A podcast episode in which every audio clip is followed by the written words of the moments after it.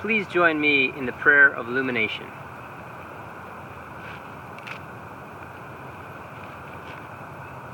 God, source of all light, by your word you give light to the soul. Pour out on us the spirit of wisdom and understanding, that our hearts and minds may be opened. Amen. Today's scripture reading from the Old Testament comes to us from 1 Kings chapter 3 verses 5 through 12.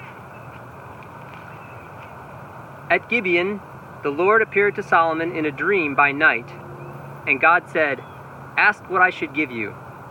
And Solomon said, You have shown great and steadfast love to your servant my father David, because he walked before you in faithfulness, in righteousness, and in uprightness of heart toward you. And you have kept for him this great and steadfast love, and have given him a son to sit on his throne today. And now, O Lord my God, you have made your servant king in place of my father David, although I am only a little child. I do not know how to go out or come in. And your servant is in the midst of the people whom you have chosen, a great people, so numerous they cannot be numbered or counted. Give your servant, therefore, an understanding mind to govern your people, able to discern between good and evil. For who can govern this, your great people? It pleased the Lord that Solomon had asked this. God said to him, Because you have asked this, and have not asked for yourself long life or riches, or for the life of your enemies, but have asked for yourself understanding to discern what is right, I now do according to your word. Indeed, I give you a wise and discerning mind. No one like you has been before you, and no one like you shall rise after you. The word of the Lord. Our New Testament reading this morning comes from Paul's letter to the Romans, chapter 8, verses 26 through 39. Likewise, the Spirit helps us in our weakness, for we do not know how to pray as we ought. But that very Spirit intercedes with sighs too deep for words. And God, who searches the heart, knows what is, the, is in the mind of the Spirit, because the Spirit intercedes for the saints according to the will of God. We know that all things work together for good for those who love God, who are called according to his purpose. For those whom he foreknew, he also predestined to be conformed to the image of his Son, in order that he might be the firstborn within a large family. And those whom he predestined, he also called. And those whom he called, he also justified. And those whom he justified, he also glorified. What then are we to say about these things? If God is for us, who is against us? He who, di- who, he who did not withhold his own son, but gave him up for all of us, will he not with him also give us everything else? Who will bring any charge against God's elect? It is God who justifies. Who is to condemn? It is Jesus Christ who died, yes, who was raised, who is at the right hand of God, who indeed intercedes for us. Who will separate us from the love of Christ? Will hardship or distress or persecution or famine or nakedness or peril or a sword? As it is written, For your sake we are being killed all day long. We are counted as sheep to be slaughtered. No, in all these things we are more than conquerors through him who loved us. For I am convinced that neither death nor life, nor angels, nor rulers, nor things present, nor things to come, nor powers, nor height, nor depth, nor anything else in all creation will be able to separate us from the love of God in Christ Jesus our Lord. This is the word of the Lord. Thanks be to God. Webster's, uh, the Merriam Webster dictionary defines prayer this way it says it is an address, such as a petition to God or a God in word or thought, an earnest request or a wish. Well, that's a pretty good definition in my book, but those of us that have had some life experience, some journeys to the hilltops and through some deep valleys of life, we know it's so much deeper than that. Prayer for me is sometimes been the only thread left in the lifeline. On this second Sunday of Lent, we are following our church wide Lenten study, Living into Lent, by Donald McKim. And our second week topic is prayer and praying. At first glance, it seems like a subject that we should all be pretty well versed on. But like many things in life, the things that we are most familiar with sometimes need some deeper exploration. Now, I, like most of you, spent a large part of my life on the other side of this pulpit. I grew up in the church. I wandered away from the church. I came back to the church and eventually found what I had been seeking all along the unconditional love of Jesus. Once I found that love and acceptance that only a Savior can give, it filled me with such comfort and joy. I now stand here on this side of the pulpit to share that great good news with you. There were many hours and days of prayer that I spent on that journey. But if I can look back and see specific moments, especially a specific moment where prayer really became a part of me and not just something that I practiced, two things come to mind. First, I have to give thanks to the Holy Spirit. As our scripture reading said today, likewise, the Spirit helps us in our weakness, for we do not know how to pray as we ought, but that very Spirit intercedes with a sight with sighs too deep for words. And God, who searches the heart, knows what is in the mind of the Spirit, because the Spirit intercedes for the saints according to the will of God. When I began to open my life to the movement of the Spirit, when I let go of the wheel, so to speak, and let the Spirit be my guide, new things began to happen. Now, the Holy Spirit is not something we Presbyterians like to talk about a whole lot. We're not very good with things that are loose and free. We like to drift maybe towards the kind of buttoned down and rigid. But the Holy Spirit moves and lives in and through us. One thing I remember that my theology professor, Dr. Shirley Guthrie, said about the Holy Spirit was this The Holy Spirit does not belong to us Christians and is not trapped in our hearts or in our church. The Holy Spirit is the Spirit of God who is creator, preserver, and defender of the life of all God's creation and all of God's creatures. The Holy Spirit is free from earthly constructs and norms. To put that in context for our subject of prayer, it is the Holy Spirit that is active involved in our prayer life. I think when we pray, we need to remember to whom we are communicating with the Holy Spirit, the Trinity, Father, Son, and Spirit. The second thing that moved prayer to being a part of me and not just something that I could do was an encounter I had with Jean Graham Ford, Billy Graham's sister. Jean was a member of Myers Park Presbyterian Church in Charlotte, North Carolina. In the summer of 2004, I spent a summer internship there.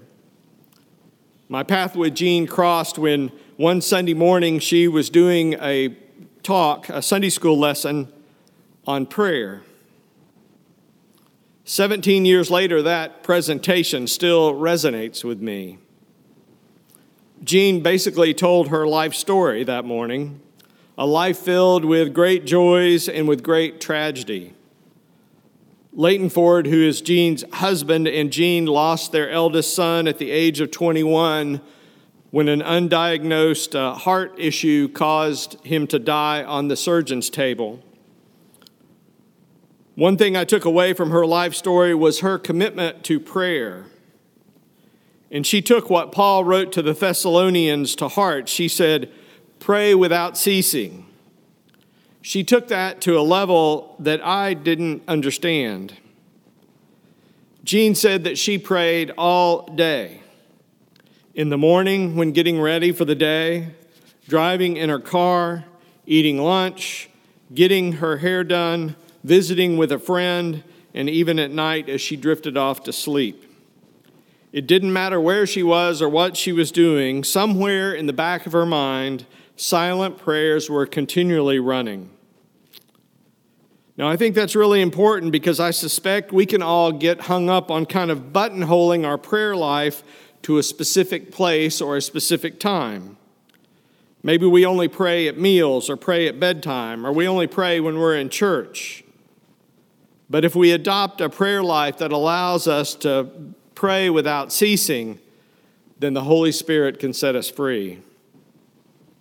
Again, back to Dr. Guthrie in his book, Christian Doctrine, the work of the Holy Spirit can be summed up, summed up in one word new. The Holy Spirit brings new life to God's created that is stronger and stronger than sickness and even death itself. The Holy, Spirit's, the Holy Spirit gives new beginnings to people whose lives seem to be at a dead end. The Holy Spirit brings new wisdom and new guidance from God.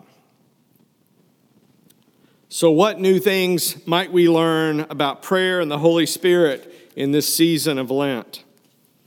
Here are just a few.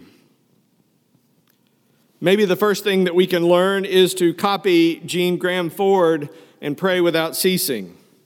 If we have daily contact with God through the Holy Spirit, we cannot help but be transformed. One book I read said to think about the Holy Spirit as the regenerator we are remade, reformed, reconstituted from the inside out when we spend time in the presence of the Holy Spirit. In John's Gospel, Jesus was late, well, late one night, encountered a leader of the Jewish council named Nicodemus. You may remember that story. Jesus tells him that we must be born again by the Holy Spirit. When we open ourselves to that divine spirit, the spirit indwells in us, giving us that confidence to call ourselves children of God. We don't have a prayer life that is separate from our other life. They are one, one life. So pray without ceasing. While we're praying, we also need to be watchful. We need to continue to watch. Romans 8:14 says, "For all who being led by the Spirit of God are children of God." The Holy Spirit is our guide to a godly life. The Holy Spirit is the best guide for us as we watch for what God is doing in the world. The Holy Spirit is the best internal GPS that you can imagine, except the Spirit will never be out of date and will never give us false information. But to know the Holy Spirit's guidance, we will need to discern the Spirit's voice and the Spirit's gentle nudges. And you can only do that by spending quality time in prayer. Also, while we're praying, we're working. As many of you know, I have a great passion for mission and ministry. I personally am connected to a group of folks in Haiti where I've traveled for many years. Through Haiti Outreach Ministries, we work in the poorest neighborhood, in the poorest city, in the poorest country in the Western Hemisphere. But in this blighted and devastated place, there is a spirit of life and vitality. One of my favorite Haitian expressions is Bon Dieu ap and it means God is working. God is working. It's an expression that they use when something amazing happens where logic tells you that only ruin exists. Like a flower pushing its way up through the winter dirt when it's springtime. God is working. God is always working in you and in me and in this church and in this community and even in Port au Prince. So, in your praying without ceasing, pray for God to reveal to you where you can see God at work and go there. Be a part of God's great good work in this world. We certainly want to pray for others when we pray. Before he was crucified, Jesus tried to give comfort to the disciples by saying to them in John 14, And I will ask the Father, and he will give you another advocate to be with you forever. This is the Spirit of truth, whom the world cannot receive because it neither sees him nor knows him. You know him because he abides with you, and I will be with and I will be in you. I will not leave you orphaned. I am coming to you. When the Holy Spirit is indwelling in us, we are comforted and sustained by that power. But more importantly, that indwelling spirit allows us to be instruments of comfort ourselves. One of the most common things that I get asked as a pastor is how to comfort someone who is grieving or struggling. My answer every time is just be present with that person.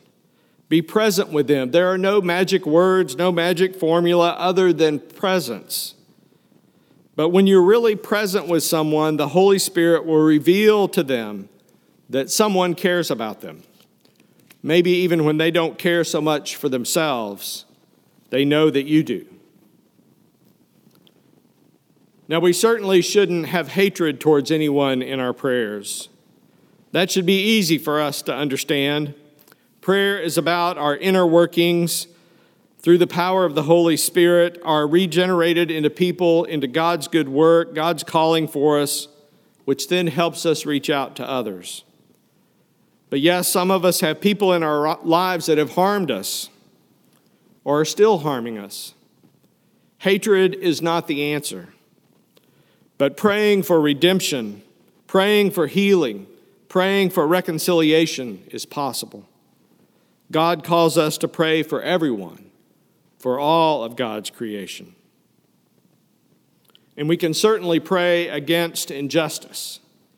In Acts chapter 2, a large group of Jesus followers are baptized by the Holy Spirit it caused a cultural shift in the way this band of early Christian followers began to treat one another. The Greek word that was used to describe this fellowship and partnership was called koinonia. It was the outpouring of the Spirit that led to a new community, one that shared its possessions unselfishly and shared meals together often. Many people began to want to be a part of this koinonia group by witnessing this outpouring of love and unity. And this is how the early church grew. And that is how the church should function today a spirit of koinonia. Again, according to Guthrie, the Holy Spirit calls, holds together, and sends out a new reconciled and reconciling community called the church. The Spirit works in the world to create a whole new humanity a whole new creation. How are we looking at ourselves and our community in new and reconciling ways? I want to close today with this thought. When we pray without ceasing, we are doing more than praying. We're making a statement. We're making a declaration that says, God is sovereign God is sovereign in our life and in the world. God's in control. And remember, this is not a conversation of equals. God created the world with his breath. You and me, not so much. God is working. God is working today. God is active, God is alive, working in and through us and our community today. And finally, God is love. Only a creator could show this love for its created, to share life together, to share, to share ministry for others together. When the Spirit is allowed to break into our lives through prayer, the old ways of thinking and living are left behind, and new ways of thinking and living begin to take hold. Old, stale, oppressive, and dead social constructs and institutions are transformed into an exciting and new, liberating ones. Now, it may not happen overnight, but when the Holy Spirit cracks open that door, there is a dawn of something new, a new day, a hope for a new and a different future, and courage and strength to move toward life that God has created us to live. It's pretty simple it all starts with a prayer.